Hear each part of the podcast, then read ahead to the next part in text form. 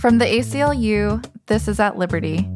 I'm Linda Morris. I use she, her, and they, them pronouns, and I'm a staff attorney for the ACLU Women's Rights Project and your host for the next few weeks.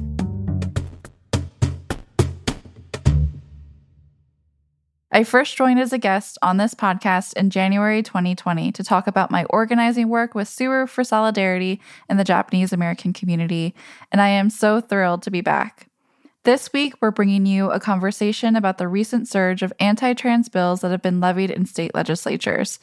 2020 saw 79 different anti trans state bills dealing with everything from education to athletics and healthcare to bathroom access. In 2021, that count nearly doubled, with 147 proposals aimed at trans people and especially trans kids. And this year, in 2022, we're tracking roughly 280 bills that have been filed ahead of or during this legislative session. Now, let's be clear transphobia is not new, and neither is the rhetoric that fuels it. Anti trans legislation has often been framed as necessary for the safety and protection of women and children, and in particular, white women and children. This weaponization of whiteness and femininity has deep roots in this country's history and is prompting unprecedented consequences for the trans community. Joining us to share the history behind this crisis and what we can do about it is Nikita Shepard, a PhD candidate in history at Columbia University. Their work explores histories of LGBTQ communities, gender and sexuality, and racial and social movements in the United States and beyond. Nikita, welcome to the podcast and thank you so much for being here. Thank you so much. It's a pleasure. To get us started, Nikita, what do you make of this surge in anti trans legislation across the country and where is it coming from? Yeah, so as most of the listeners will know, this is a truly horrifying surge of legislation across the entire country that is targeting some of the most vulnerable people in this country, even in places like New Hampshire and Michigan that have, um, in other situations, been understood as more LGBTQ friendly. And a particularly odd feature of them is that while some of them are more broadly targeting the LGBTQ plus community, um, most of them are really honing in on trans people and specifically trans youth. So, yeah, the questions that we have to be asking now are like, why trans people and trans kids in particular? And why now? What's going on now? The place that I would kind of locate the start of this particular anti trans surge is in 2015 in Houston when there was a local ordinance that would have provided anti discrimination protections on the basis of gender identity. And there was a campaign called the Campaign for Houston that uh, mobilized under the slogan No Men in Women's Bathrooms and uh, managed to successfully prevent this ordinance from going forward. So in 2014, you have the Ferguson uprising, followed by the uprisings in Baltimore and the birth of the Black Lives Matter movement. And in 2015, you have the Supreme Court ruling that um, legalized same sex marriage.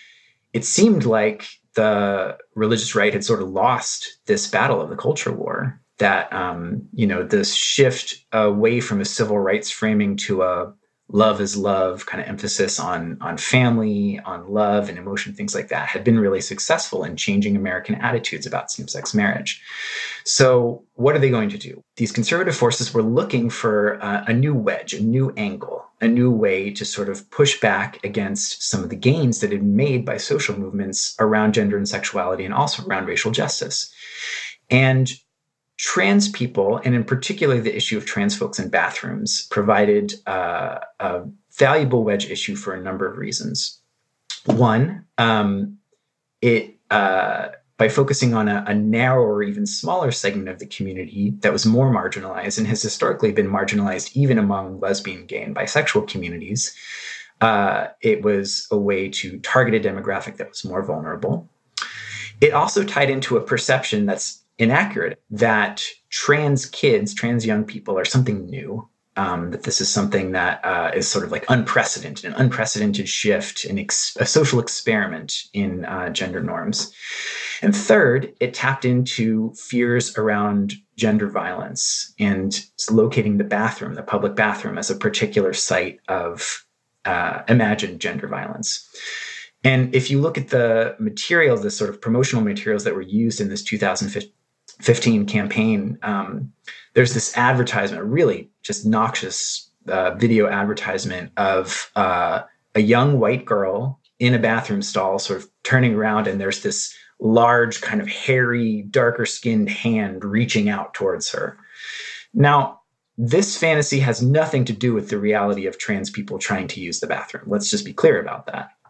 But what it does have to do with is a long history of using white children and white girls and women in particular and their fears for safety as a political issue to uh, heighten racial inequality and the marginalization of gender and sexual minorities.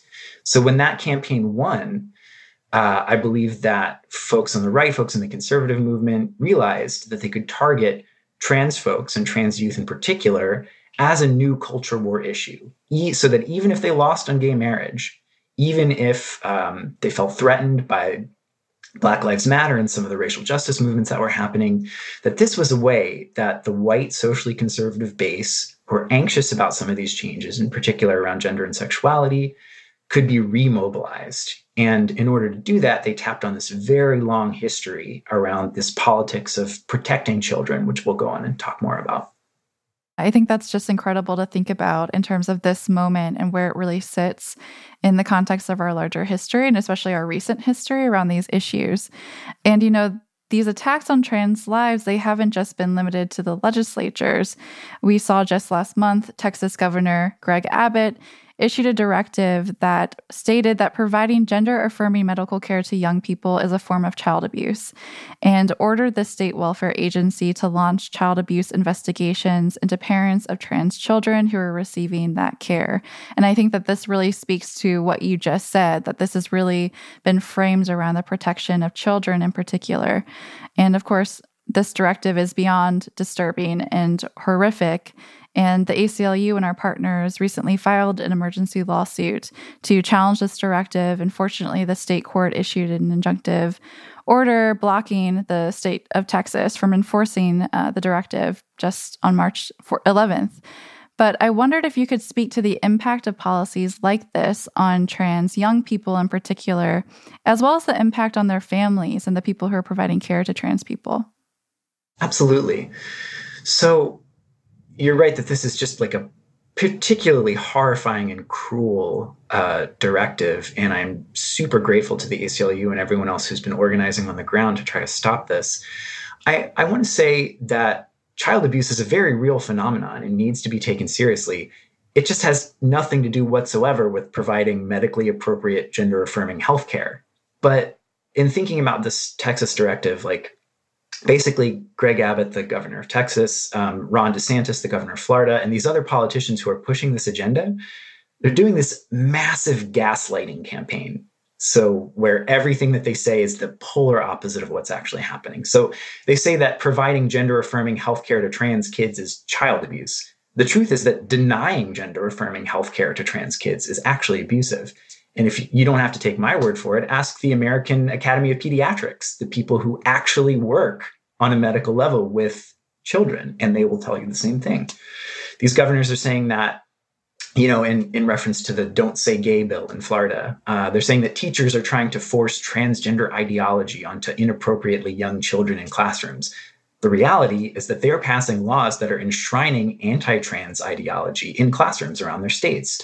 And, you know, many of our listeners will be familiar with the statistics around youth suicide, youth homelessness, youth depression, um, that for LGBTQ young people, and specifically for trans and gender nonconforming young people, are just astronomically high.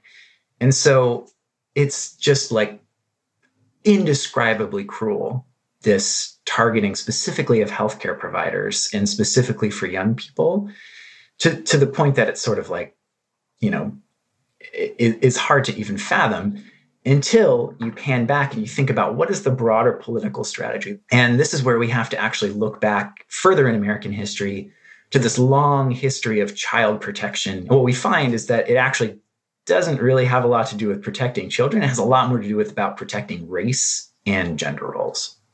Um, just one last uh, note on this. So I, I used to work as a rape crisis counselor a few years ago before I, I went back to school for history. And so I, among other things, I would lead support groups for people who were survivors of child abuse. So one of the things that we learn in, in that context is that children are much more likely to be abused by family members or in the home or by authority figures in schools, in churches, or on sports teams.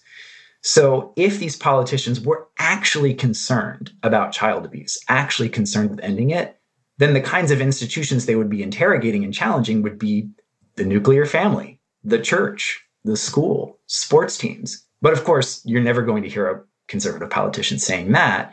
So, what that tells me is that this is not actually about ending child abuse. It's about enforcing gender roles. Because all of these institutions we've mentioned where child abuse is most common the nuclear family, the church, the school, the sports team these are the places where gender roles are most strictly enforced for young people. So, what we're seeing, again, it has nothing to do with protecting children. It has everything to do with solidifying a conservative gender order and making young people who don't fit into it feel like they have no escape and no place. Yeah, and that's that's absolutely right. And actually, I also prior to becoming a a lawyer at the ACLU, I worked um, as an advocate for sexual assault survivors, including child sexual abuse survivors. And I think that's exactly right, that this has nothing to do with protection of children. And so the fact that this has gotten completely twisted is just um, just horrific, like we said.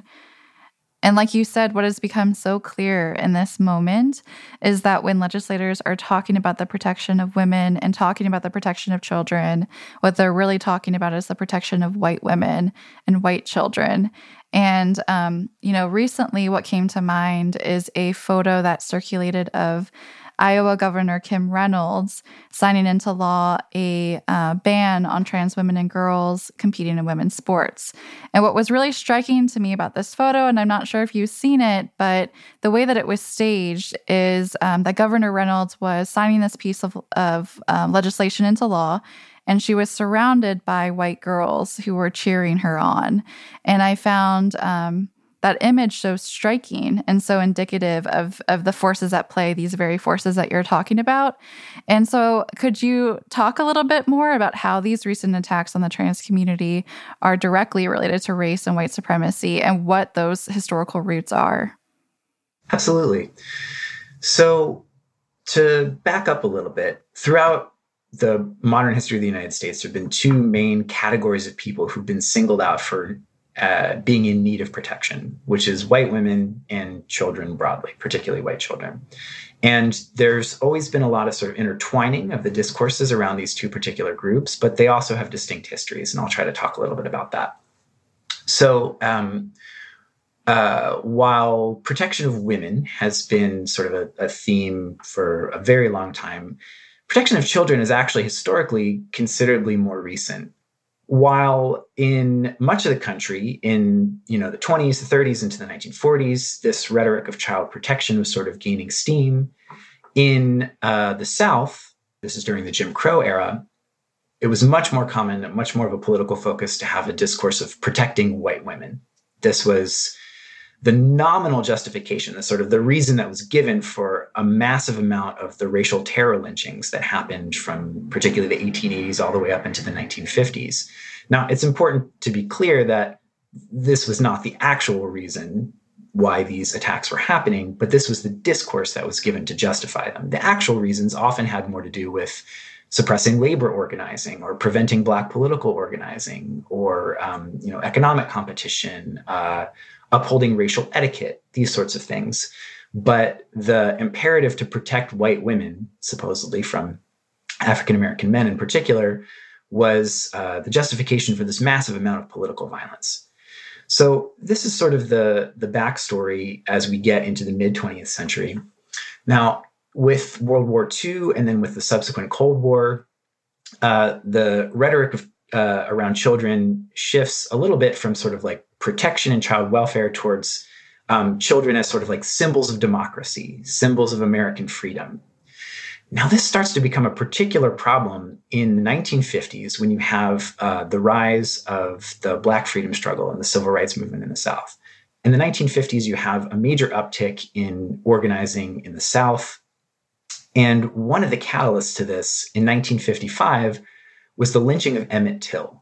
Emmett Till was a 14 year old um, Black child from Chicago who was in Mississippi visiting family and was brutally murdered. And um, his mother uh, had an open casket funeral, and his uh, quite brutally uh, mangled body was became part of the visual culture of the 1950s, and it really catalyzed this huge amount of horror and shock and scrutiny about the impact of white supremacy in the South. And so it was one of those moments where this discourse of, oh, you know, well, what this violence is actually about is protecting white women began to be really challenged because it was coming into conflict with these other discourses about protecting children. And this was sort of driven home especially uh, sharply in 1963 when uh, a group of white supremacists from the Ku Klux Klan bombed a church in Birmingham and four young black girls were killed.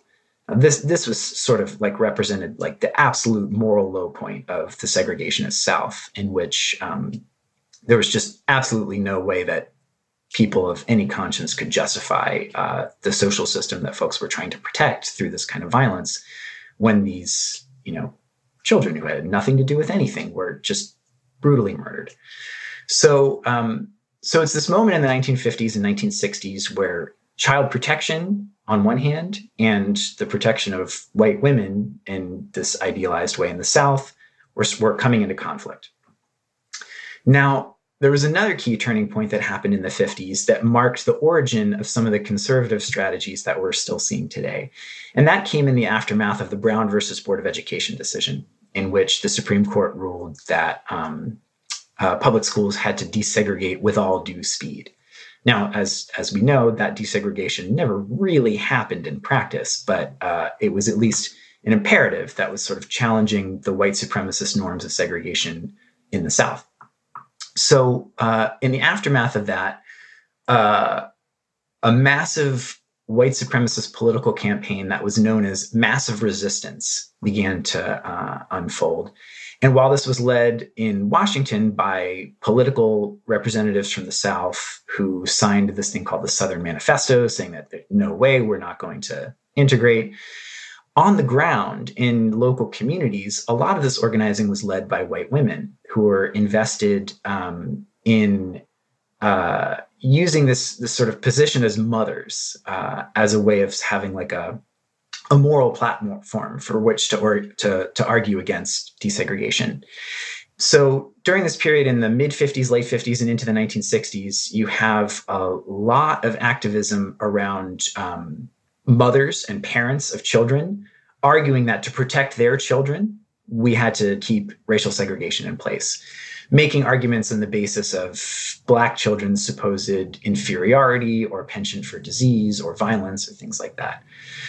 And so uh, lots of these women who were sort of resentful about the way that the sort of imperative to protect white womanhood was being displaced uh, used this rhetoric of child protection and sort of turned it towards white supremacist purposes. But with the gains of the civil rights movement, particularly into the 1960s, with the passage of the Civil Rights Act, the Voting Rights Act, and with the sort of moral delegitimizing of segregation and white supremacy and Jim Crow uh, that happened around this time, um, there began to be a shift where some of these activists who were uh, using this language of child protection in a more explicitly racial way began to shift their rhetoric and they began to shift it into a more race neutral direction. In, in this, they started talking about things like parental rights, school choice, these sorts of things that they, they don't say anything about whiteness in them, but in practice, they have a lot to do with protecting segregation and protecting the rights of white parents and uh, protecting white children. And that sort of sets the stage for the 1970s with the real emergence of uh, the religious right and the conservative movement um, and the form of child protection rhetoric that we're more familiar with today. Wow. I'm just so struck by how um, parental rights and school choice, that is language that is so current to today and, and language that I hear um, all the time. And, and just really hearing that history provides incredibly important context. And I really do want to talk to you about what happens in the 1970s. Um, you know, you wrote in the Washington Post about how the weaponization of white womanhood and, and also this uh, the politics of of protection really came into play when we were talking about um, efforts to justify welfare cuts and restrictions on reproductive health that disproportionately impacted communities of color. And I would love to, to just hear more about what happened there. Sure. So, what conservative movements found was that child protection was a really powerful rhetoric. It was it was versatile. It could be applied to a lot of different situations and a lot of different political agendas, but it could mobilize their base by touching into that almost kind of primal instinct that many parents have to protect their children. And of course, that's that's pretty reasonable. Like who wouldn't want to protect their children, right? But unfortunately, this language in its political use has had really toxic, really harmful effects. And one of the key turning points in that came in 1977, where this woman named Anita Bryant, who was uh, sort of like a Christian pop star and orange juice spokeswoman, uh, decided that she was going to enter the political fray in uh, Miami Dade County, Florida, when a group of gay activists had been uh, attempting to pass an anti discrimination ordinance for the county that would have protected gay men and lesbians against discrimination. Now, um, it's important to say a word about the racial politics that are going on here. So, um, in uh, early lesbian and gay movements, um, often adopted the sort of paradigms and language of the Black freedom struggle and civil rights movement in order to sort of make sense of how gay men and lesbians could make political claims. Now, this is sort of a double edged sword because, on the one hand, it can create a powerful basis for solidarity across lines of difference between white gay men and lesbians and African Americans of many sexual orientations. On the other hand, it can also take an appropriative form in which uh, white lesbian and gay activists sort of act as if they uh, have a similar kind of oppression to African Americans when they simply don't. And um, this was one of the dynamics that was playing out in uh, Florida in 1977, where a mostly white coalition of lesbian and gay activists were using some of the civil rights rhetoric that was sort of cut and pasted from uh, Black freedom and other ethnic liberation struggles in ways that were sort of uncomfortable and inappropriate. And Anita Bryant uh, figured out a, a, very strategically powerful way to uh, tap into this by using the by combining these racial tensions with the language of child protection. She started a campaign called Save Our Children and uh, argued that homosexuals, because they cannot reproduce, have to recruit. And uh, the way that they recruit is by targeting children, by preying on children. And it was really powerful and it was really successful. It uh, the ordinance was overturned by a popular vote of a, a landslide, and it set in motion this huge backlash that I think is actually very similar to the backlash we're seeing today. What you'll find as a common theme in many of these is that these supposedly child protection oriented campaigns have disproportionate effects on communities of color. We see that with uh, welfare debates. We see that with mass incarceration policies, all these sorts of policies that, even when they are supported by a multiracial constituency, have these um, very harmful effects. And so, uh, so the religious right found that um, they'd sort of hit upon a really powerful formula, and that is exactly what we're seeing today from 2015 to the present. Um, we're seeing these conservative movements recognizing that by frightening people into thinking that their children are under threat, you can push a really wide range of agendas. Yeah, wow. That's an incredibly important reminder that that these attacks are so incredibly linked um, to these other issue areas that oftentimes it sounds like conservative politics are really looking at these anti-trans bills as part of a broader campaign to pass probably other harmful measures that disproportionately harm Black and Brown folks, that disproportionately harm poor people. You know, I wanted to also ask you do you think that the media and even advocates who are opposing uh, these measures that are opposing these attacks on on the trans community are playing a role in any way in validating the narratives that we've been talking about um, mm. and if so what do you think should be considered for media or advocates or just anyone who's talking about these issues yeah, that's an excellent question. And it's a complicated one because uh, it's very tempting to just want to flip the rhetoric and be like, well, you know, Greg Abbott says he's protecting children from child abuse. No, we're protecting children because we're providing them the care that they need. And that's understandable. And I wouldn't necessarily criticize it. But the problem is, again, as we've seen, so long as we're in this this discourse of protecting children, more often than not, it's going to be turned to political purposes that are not actually aligned with what we want. I would want to hear from a wide range of activists and you know legal workers and stuff about what's been effective in different contexts. But for myself, what I would say, I think children need less protection and more empowerment. Less protection, more empowerment. So what I mean by that is if we're giving parents more rights and more power to wield, it doesn't keep their children safer. In many cases, it's quite the opposite. So, an example is this provision that thankfully didn't make it into the final version of the Florida Don't Say Gay bill, but um, it's still in bills in Arizona and Alabama that are pending that would mandate school officials who learn about a ch- uh, student's gender or sexual identity to disclose this to their parents. And you know, those of us who grew up in in in the South and uh, in some of these settings, like know that that can be literally fatal to young people, literally fatal.